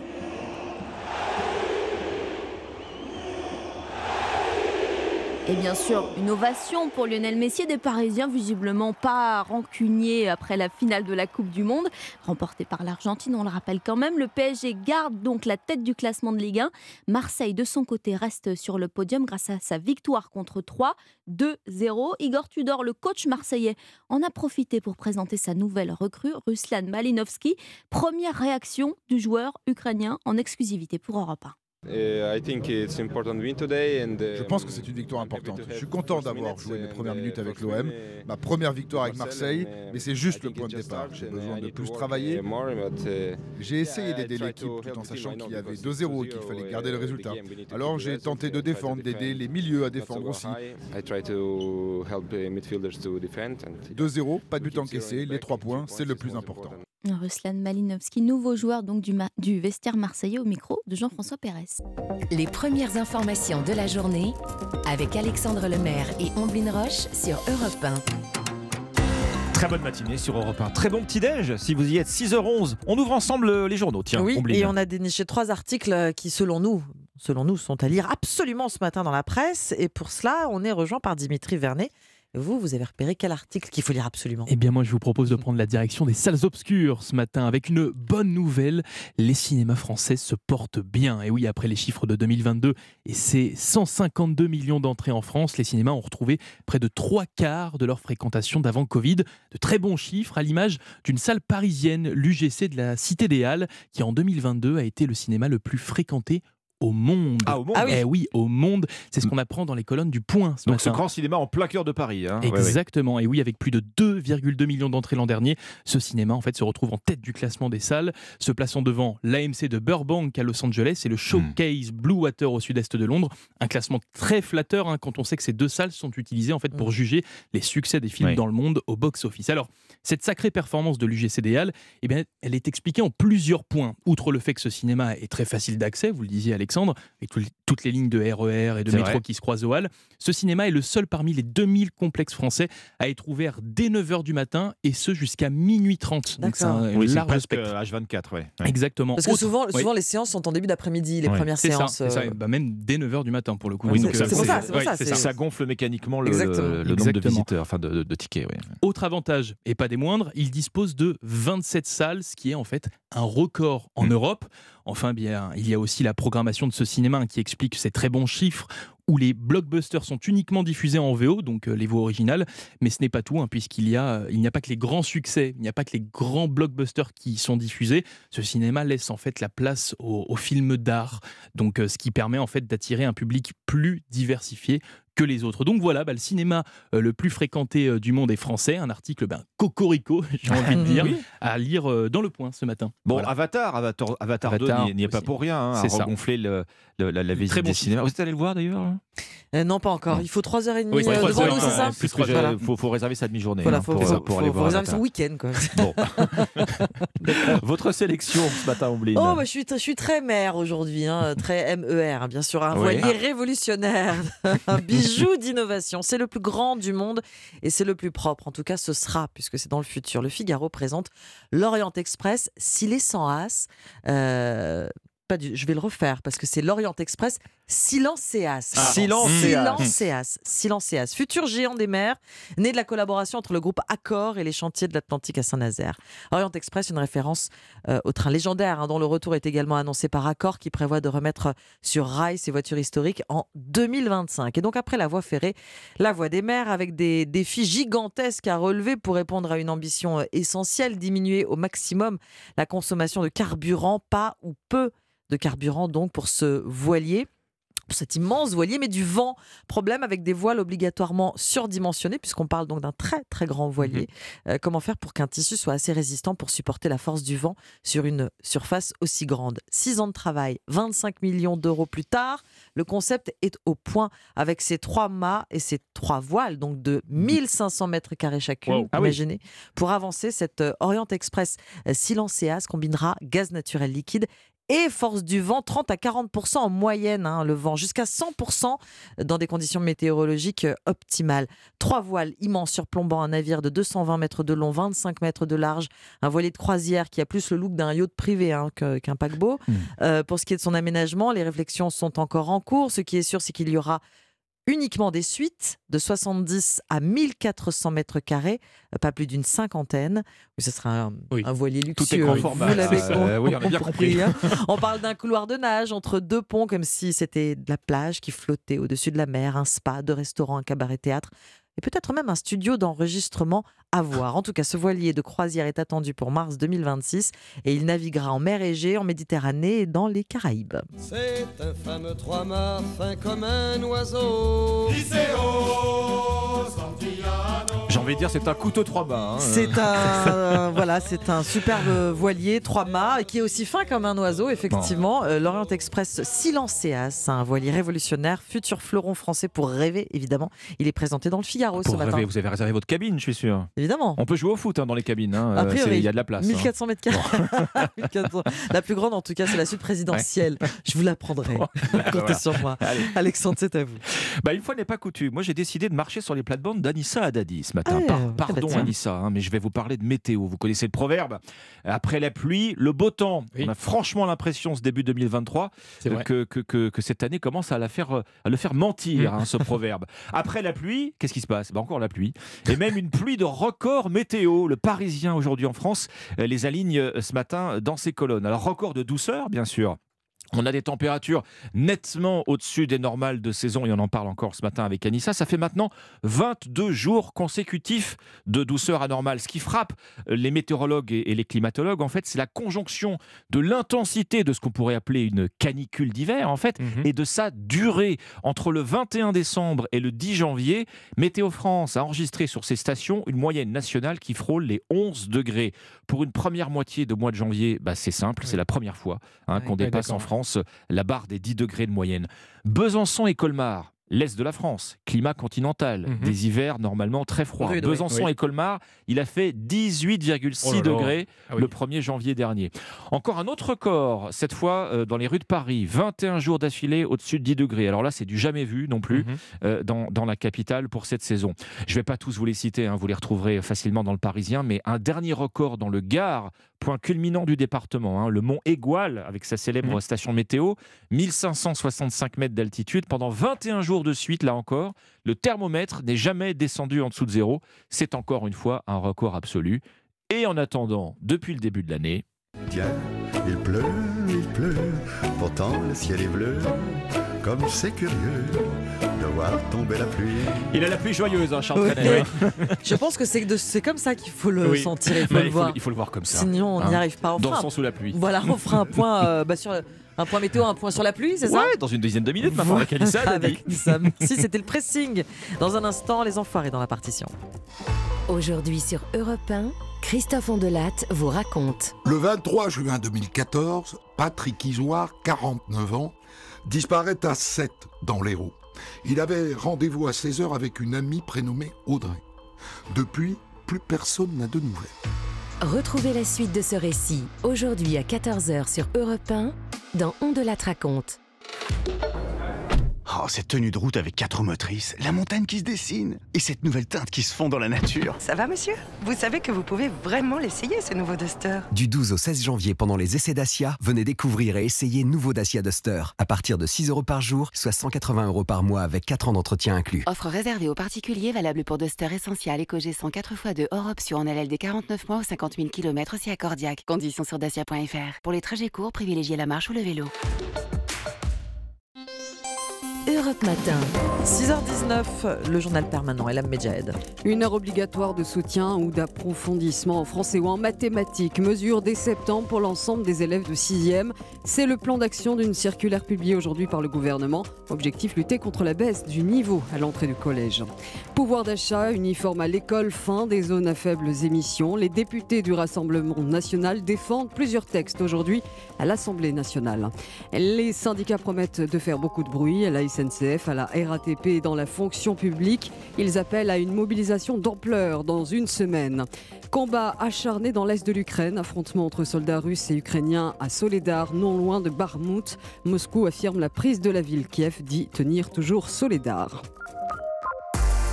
Votre partition à 6h20, Ombline sur Europe 1. Les Enfoirés sont à nouveau réunis pour euh, leur show annuel. Leur résidence à Lyon commence ce soir. Un spectacle baptisé cette année Enfoirés un jour, toujours. Bah, C'est l'occasion de retourner au commencement, Ombline, avec l'appel de Coluche sur Europe 1.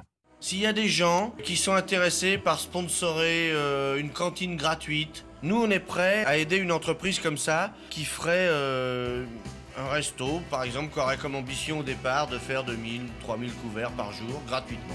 Moi je file un rencard à ceux qui n'ont plus rien, sans idéologie, discours ou baratin. On vous promettra pas les toujours du grand soir, mais juste pour l'hiver, à manger et à boire. L'appel de Coluche, une improvisation sur cette antenne le 26 septembre 1985, un appel qui se concrétise trois mois plus tard avec 8 millions et demi de repas distribués par 5000 bénévoles. Alors avant de former cette bande d'enfoirés, hein, c'est une expression que Coluche adorait, avant de, de chanter sur scène la première prestation de ces artistes solidaires des Restos du Cœur, eh bien c'était à l'occasion d'un match de foot. Oui, du foot en salle à Saint-Ouen, en région parisienne, en février 1986. Des comédiens, chanteurs, journalistes qui s'affrontent lors de mini-rencontres. Et c'est ce jour-là euh, que Coluche demande à Jean-Jacques Goldman s'il peut composer une chanson pour les restos. Coluche euh, veut profiter de sa notoriété hein, pour euh, organiser une fois par an une émission de télé dédiée à son association. Et après sa disparition soudaine le 19 juin 1986, sa veuve Véronique Colucci reprend le flambeau.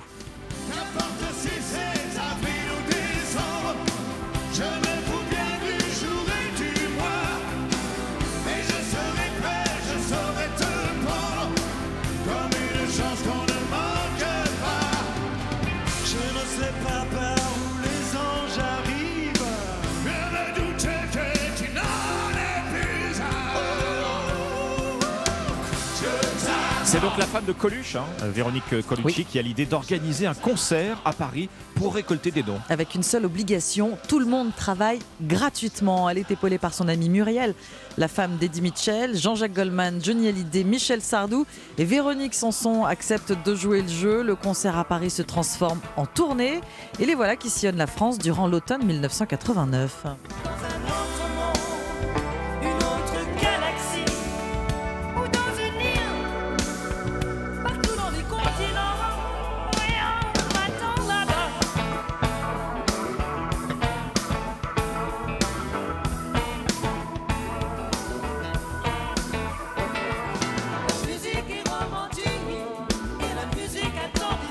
Lyon, Montpellier, Lille, en plus de Paris, 5 voix seulement et ils reprennent euh, 21 de leur succès. C'est si simple et magique, raconte Eddie Mitchell au journal Le Parisien. Cinq copains sur la route qui jouent leurs morceaux sans décor pharaonique, sans déguisement. Une scène surmontée simplement du portrait de Coluche. Michel Sardou ajoute On se connaît tellement bien qu'on a besoin de répéter que 4 jours. Un vinyle et un CD seront édités après cette première tournée. Pendant les deux ans qui suivent, bah plus rien. Mm. Et c'est en fait Jean-Jacques Goldman qui va proposer à Véronique Colucci de relancer Les Enfoirés en étant 1992. Oui, il organise un concert à l'Opéra Garnier à Paris, le premier filmé. Désormais, un spectacle des enfoirés est monté chaque année. J'écoutais le disque jockey dans la voiture qui m'entraînait sur la route de Memphis. Sur la route de Et la radio me vantait un truc débile qui m'endormait sur la route de Memphis. Sur la route de Memphis. Je viens vers toi, tu m'attends dans ta robe blanche.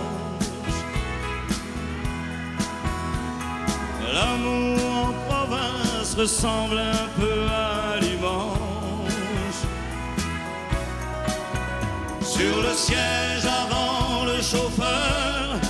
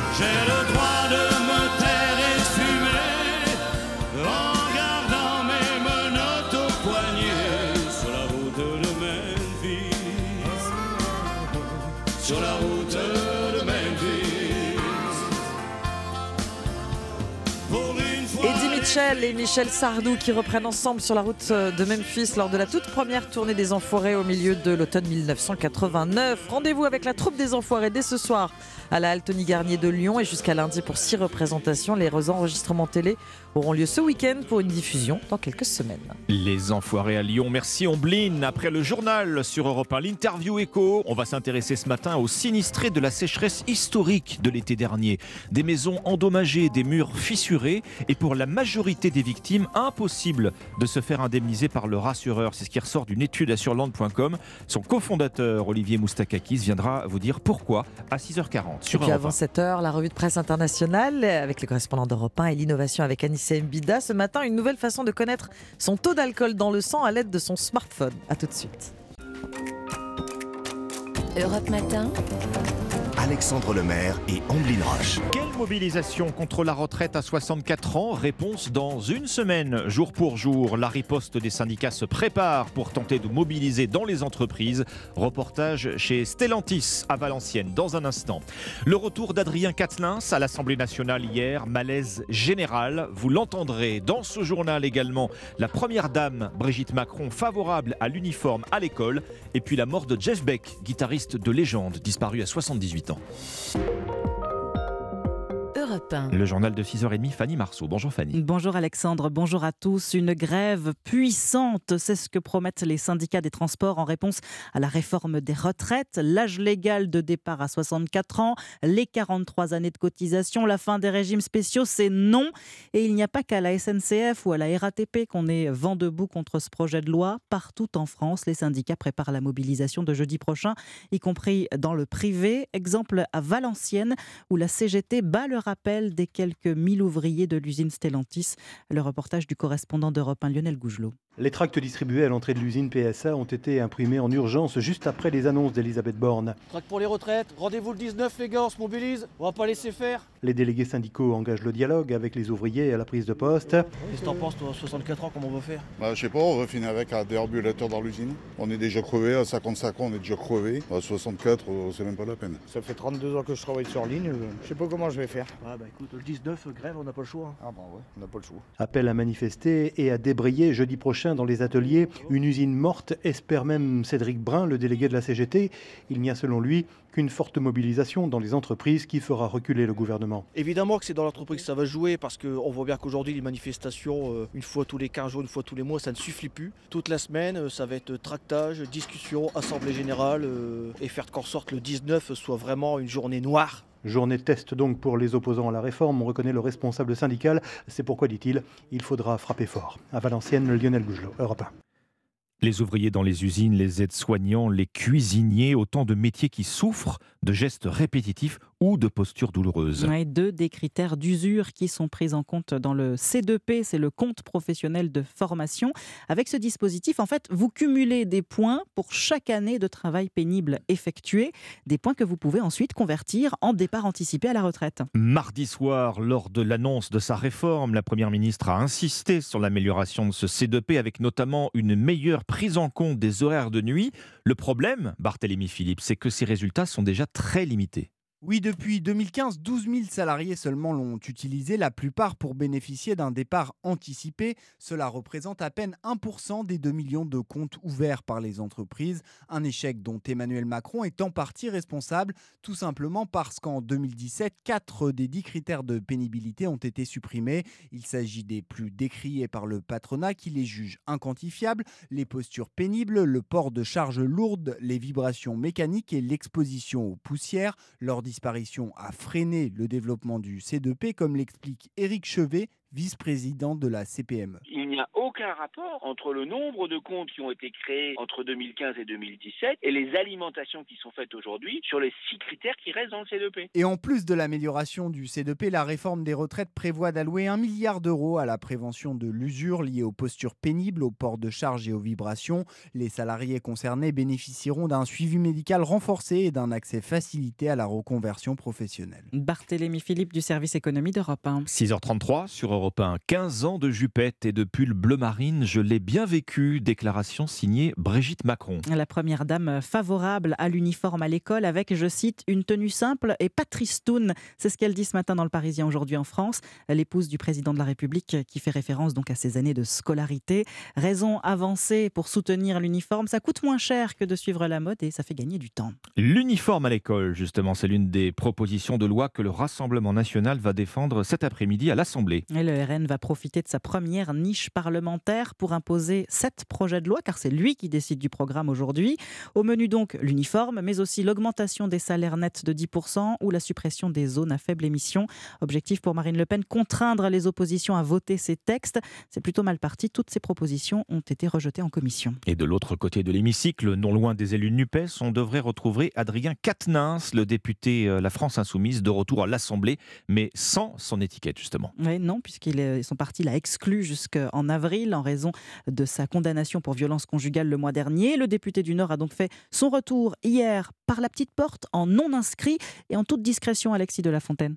Oui, et ce retour dérange au sein de la NUP, comme le justifie Cyrielle Châtelain, la présidente du groupe écologiste à l'Assemblée. Quand on est euh, condamné pour violences sexuelles et sexistes, on ne revient pas euh, siéger. Je pense que c'est un très mauvais message envoyé aux femmes victimes de violences sexistes et sexuelles. Mais ce retour perturbe surtout la bataille contre la réforme des retraites. Alors que la gauche veut paraître unie, le député du Nord fait ressortir les divisions. Alors l'insoumis Loïc Prudhomme ne veut pas que le message de la NUP soit brouillé par Adrien Quatennens. On en reparlera à la fin de la bataille pour les retraites, mais parlons plutôt euh, de la mauvaise foi euh, de la Première ministre sur cette bataille des retraites. Je pense que là, c'est un sujet qui intéresse bien plus les Français. Évidemment, Adrien Quatennens avait soigneusement préparé son retour, car le député du Nord sait que la réforme des retraites fera la une des journaux à sa place. Alexis de la Fontaine, riposte de la majorité à ce retour d'Adrien Quatennens. Le groupe Renaissance à l'Assemblée a annoncé le dépôt d'une proposition de loi visant à rendre inéligibles les condamnés pour violence conjugale. Il est enregistré sous cinq identités différentes. Qui est cet homme qui a blessé six personnes, dont une gravement à coup de poinçon hier matin à la gare du Nord? Ah, C'est toute la question. Âgé d'une vingtaine d'années, il serait libyen ou algérien. Ce qui est sûr en tout cas, c'est qu'il était sous le coup d'une obligation de quitter le territoire français. Blessé par les policiers lors de son interpellation, il a été opéré. Hier soir, son pronostic vital était engagé. Dans l'actualité internationale, c'est une première reconnaissance pour les talibans. Ils ont signé un contrat commercial avec une société chinoise pour l'exploitation de pétrole dans le nord de l'Afghanistan. Le signe d'un rapprochement entre Pékin et Kaboul. La correspondance en Chine de Sébastien Lebelzik. Les talibans attendaient cela depuis leur retour au pouvoir en Afghanistan le 15 août 2021. C'est le premier accord commercial majeur passé avec une société étrangère et pas n'importe laquelle, puisqu'il s'agit d'un consortium public chinois, signe que le régime communiste est bien décidé à faire des affaires avec les fondamentalistes. Preuve encore de l'implication directe du régime communiste, c'est Wang Yu, ambassadeur de Chine en Afghanistan, qui a signé ce contrat. Au cours de l'année écoulée, les départements concernés des gouvernements chinois et afghans ont mis en œuvre un consensus de haut niveau entre les deux parties pour durablement relancer ce projet. Pékin a obtenu une concession de 25 ans pour l'exploitation du pétrole dans la région du bassin de l'Amou Daria. La Chine y investira 150 millions de dollars la première année, puis un demi-milliard les trois années suivantes. Le gouvernement taliban affirme que d'autres contrats suivront avec la Chine, mais aussi avec la Russie et l'Iran. Les richesses du sous-sol afghan sont estimées à plus de 1000 milliards de dollars. Pékin, Sébastien Lebelzik, Europe 1. Sébastien Lebelzik. 6h37 sur Europe 1, un homme merveilleux et l'un des plus grands guitaristes du monde. L'hommage de Mick Jagger au guitariste Jeff Beck. Un musicien euh, de génie qui savait magnifier autant le rock que le blues ou le jazz. Le Britannique aux 8 Grammy Awards s'est éteint hier à 78 ans des suites d'une méningite bactérienne.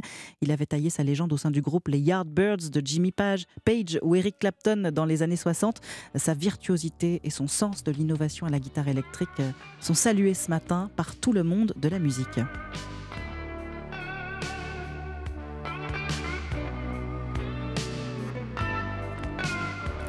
Eux aussi aiment la guitare, euh, Fanny, électrique, hein, c'est sûr, mais beaucoup plus nerveuse encore. Les amateurs de hard rock et de métal sont au cœur d'une étude scientifique. Ouais, publiée dans le Lancet, cette étude euh, qui s'inquiète des effets du headbang ou le headbanging. Vous savez, c'est ce terme anglais qui désigne en fait le fait de balancer violemment sa tête sur un rythme effréné. Une danse qui ne serait pas sans danger pour la santé. Des cas d'hématomes crâniens ont été recensés, Delphine Shields. Un bon son de métal idéal pour un headbang. Cette danse où on balance sa tête de haut en bas, de droite à gauche, parfois en cercle avec un mouvement de cheveux. Une danse défouloir pour Romane, 22 ans, même si c'est parfois douloureux. Tout ce que j'ai pu remarquer, c'est des petites courbatures dans la nuque. Quand je fais du sport, euh, quel qu'il soit, euh, et que j'ai des courbatures, c'est la même sensation en fait. Donc euh, bah, je me dis que c'est juste musculaire. Un concert, ça dure pas trop longtemps, donc on peut se lâcher. Et pourtant, à un certain niveau, cette pratique peut provoquer des hématomes cérébraux ou des ruptures de vaisseaux. Jean-François Sherman est neurologue, spécialiste des commotions. La chanson, elle dure 2 à 3 ou 4 minutes. C'est vraiment extrêmement euh, long. Lorsqu'il y a ces mouvements qui sont extrêmement intenses et extrêmement amples, les cervicales, finalement, elles maintiennent pas vraiment euh, le cerveau. Et c'est ce qui donc conduit à un peu ces phénomènes de, de coup du lapin. Cette pratique est plus dangereuse encore pour les plus de 50 ans dont le cerveau est plus fragile, précise le neurologue. Delphine Shields. Je vous ai pas trop vu balancer la tête. euh, Non, bah, je fais attention à mes cervicales du Bah, coup. vous avez raison. 6h39, bienvenue sur Europe 1 si vous nous rejoignez. La France, elle a été bien arrosée depuis le début du mois de janvier. Les journées de pluie s'enchaînent. Ce serait presque oublier la sécheresse historique de l'été dernier. Dans un instant sur Europe 1, le parcours du combattant pour les sinistrés. La plupart n'arrivent toujours pas à se faire indemniser. On accueille pour en parler Olivier euh, Moustakakis du site assureland.com. A tout de suite. Alexandre Lemaire et Omblin Roche sur Europe 1. Le sujet n'est plus dans toutes les têtes avec les journées pluvieuses qu'on traverse ce mois de janvier, mais de nombreux sinistrés subissent toujours les conséquences de la sécheresse historique de l'été dernier. Selon une étude qu'on vous dévoile ce matin sur Europe 1, près de trois quarts des sinistrés n'arrivent toujours pas à se faire indemniser par leur assurance. Votre invité Alexandre, c'est Olivier Moustakakis, fond- cofondateur d'assureland.com, comparateur d'assurance en ligne. Bonjour Olivier Moustakakis. Bonjour Alexandre Lemaire. Les résultats de l'étude que vous nous présentez ce matin sur Europe 1 sont frappants. hein. Après la sécheresse de l'été dernier, près de 3 sinistrés sur 4 n'ont pas été indemnisés par leur assurance. Pour quelle raison? Alors clairement, c'est édifiant. hein. Donc quand on parle du risque sécheresse, on, on vise bien évidemment le, le phénomène de retrait-gonflement des sols argileux hein, qui vont provoquer des fissures sur, sur les habitations. D'accord? Alors, plusieurs raisons. hein. C'est vraiment un parcours du combattant pour arriver à se faire indemniser. Première raison, c'est qu'il faut d'abord que la commune ait été déclarée en catastrophe naturelle euh, par le gouvernement. Et on voit bien qu'il y a un dossier sur deux qui est refusé en moyenne. Donc il y a peu de communes qui sont déclarées catastrophes naturelles pour le risque spécifique sécheresse, d'accord? Et quand bien même une fois que la zone a été déclarée catastrophe naturelle, il y a un expert qui est mandaté par l'assureur qui vient euh, faire son expertise sur votre habitation. Et dans 71% des cas, il y a un refus d'indemnisation. C'est-à-dire que l'expert va déclarer qu'il n'y a pas de lien direct, de causalité entre le phénomène qui a eu lieu et la fissure qui apparaît sur votre habitation. Donc on voit bien qu'on est sur un système cornélien. Il faut un, déclaration de CatNat et un dossier sur deux est refusé. Et ensuite, dans 71% des cas, l'expertise qui est menée euh, conclut qu'il n'y a pas de lien de causalité. Donc l'indemnisation Ouais. est très compliquée à obtenir. Arrêté de catastrophe naturelle, conditions nécessaires mais pas suffisantes, hein, effectivement, et, et- et votre étude le montre bien, on n'est pas du tout assuré de se faire euh, rembourser dans ce cas-là. Les dégâts liés à la sécheresse, euh, je vois, sont estimés entre 2 et 3 milliards d'euros hein, quasiment pour l'été dernier. Ça veut dire que pour l'essentiel de cette somme, en fait, bah, les Français, bien qu'ils soient assurés, en sont de leur poche. Alors tout à fait, en moyenne, hein, chaque année, on recense à peu près 30 000 sinistres euh, déclarés qui sont liés à la sécheresse, hein, pour une charge assurantielle annuelle d'environ un peu moins de 500 millions d'euros.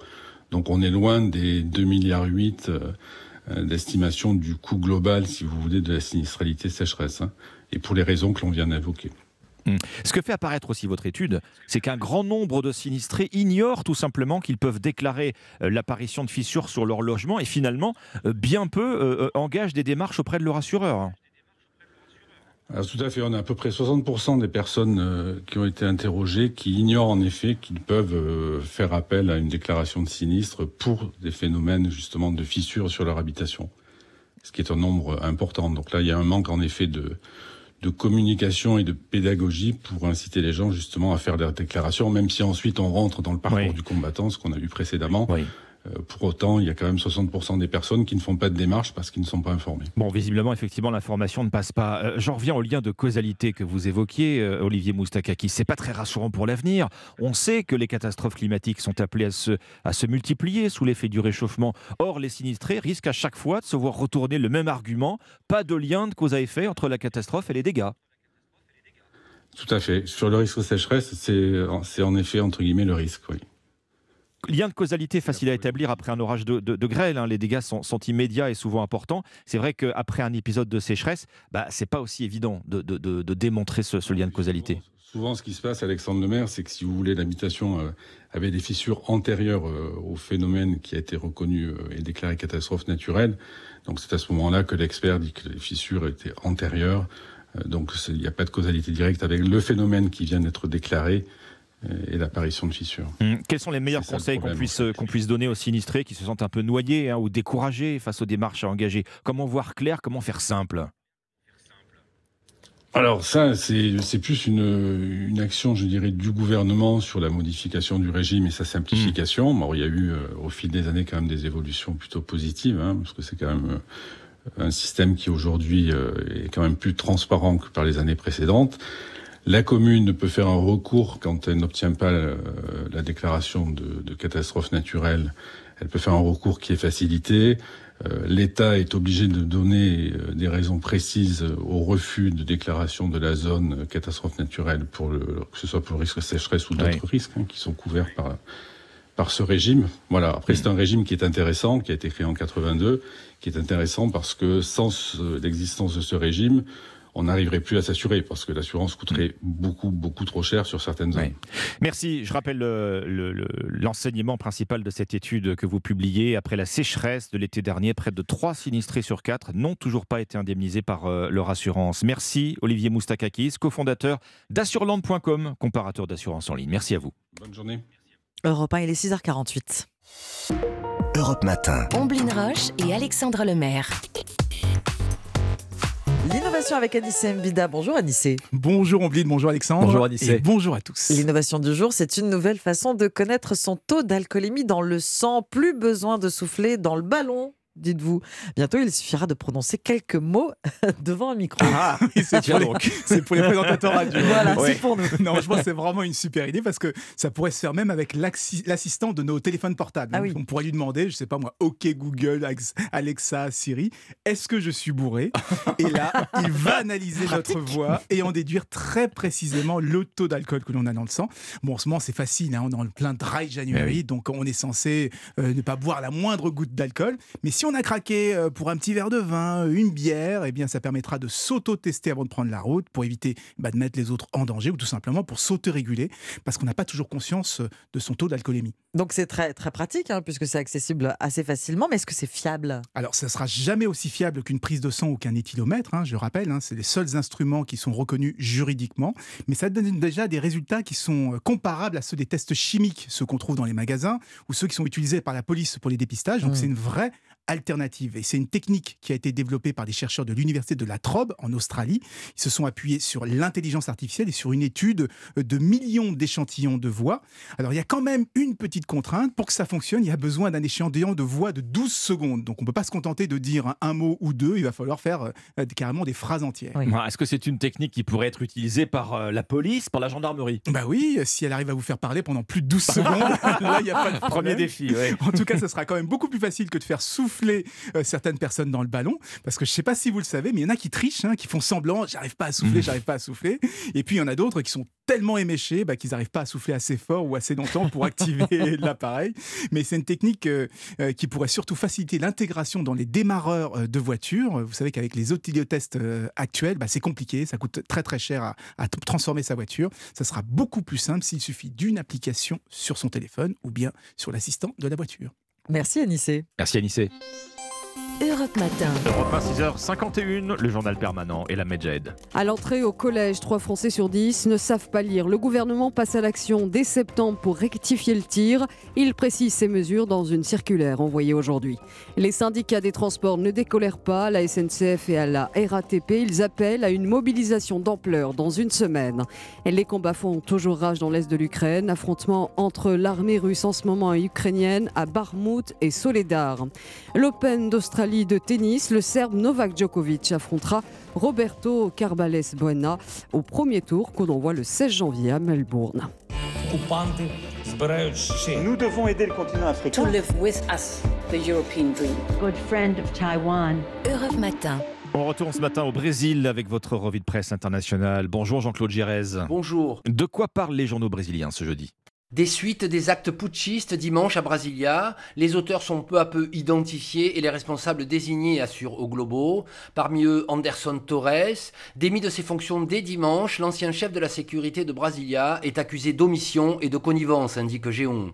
Parti à Orlando aux États-Unis, la veille des événements, un mandat d'arrêt a été lancé contre lui. Selon Attardi, ce proche de Jair Bolsonaro a promis de rentrer au Brésil pour s'expliquer, mais pas l'ex-président, lui aussi à Orlando depuis le 30 décembre. La folie di San Paolo rapporte que depuis l'hôpital où il a été admis avant-hier pour de violentes douleurs abdominales, il a publié sur son compte Instagram le message Lula n'a pas été élu par le peuple, il a été choisi par la Cour suprême et le tribunal supérieur électoral, avant de le supprimer quelques minutes plus tard. Nous partons maintenant pour l'Irlande avec vous, Laura Taouchanoff, à la une de la presse irlandaise eh bien, un enseignant qui continue de défier la justice après avoir été euh, incarcéré pendant trois mois et demi. Ça ne fait que trois semaines qu'Enoch est sorti de prison et il recommence, titre l'Irish Times. Alors, des examineurs redonnent le contexte. Le professeur d'histoire et d'allemand refuse d'utiliser le pronom non-binaire Yel, une contraction entre il et elle pour s'adresser à un garçon en pleine transition vers le genre féminin. Après une altercation violente avec la principale, qui l'avait prévenu de ce changement, il est finalement mis à pied. Mais Enoch Burke ignore sa sanction au nom de la Bible et de ses principes. Il est donc incarcéré. Et depuis la rentrée, il ne respecte pas du tout l'ordonnance de la Cour et recommence à venir à l'école comme si de rien n'était. The Irish Mirror précise que l'établissement vient de saisir à nouveau la justice pour que son matériel d'enseignement lui soit confisqué. Dernière étape, la Turquie. Avec vous, Rémi Trio. De quoi traitent les journaux turcs ce matin? De la menace de fermeture qui pèse sur le HDP, le parti procurde de Turquie. Le parquet général a demandé son interdiction devant la Cour suprême, écrit Akit. Pour le procureur chargé du dossier, le HDP est un danger pour l'État et la nation car il est lié au PKK, le parti des travailleurs du Kurdistan, classé terroriste par la Turquie. L'éditorialiste d'Uliyet, Nedim Shenar, va plus loin. Il estime que toutes les décisions du HDP sont en réalité prises par le PKK. Le ministre de l'Intérieur lui déclaré hier que le HDP était la vitrine d'une organisation terroriste, rapporte l'agence Rudo. Le coprésident du HDP se défend d'Andouval en dénonçant un procès politique à quelques mois des élections. Merci Rémi Trio, merci à nos correspondants. 6h54. Vous êtes sur Europe 1, très bon réveil. Dans un instant, Dimitri Pavlenko. A tout de suite. Europe Matin. Vous écoutez Europe 1, il est 6h57. Excellente matinée. Voici Dimitri Pavlenko. Bonjour Dimitri. Bonjour Alexandre Lemaire. Bonjour Bonjour. Merci tous les deux. On vous retrouve demain matin dès 5h pour le coup d'envoi d'Europe Matin. Bonjour, bienvenue, chers auditeurs. Actualité très riche ce matin.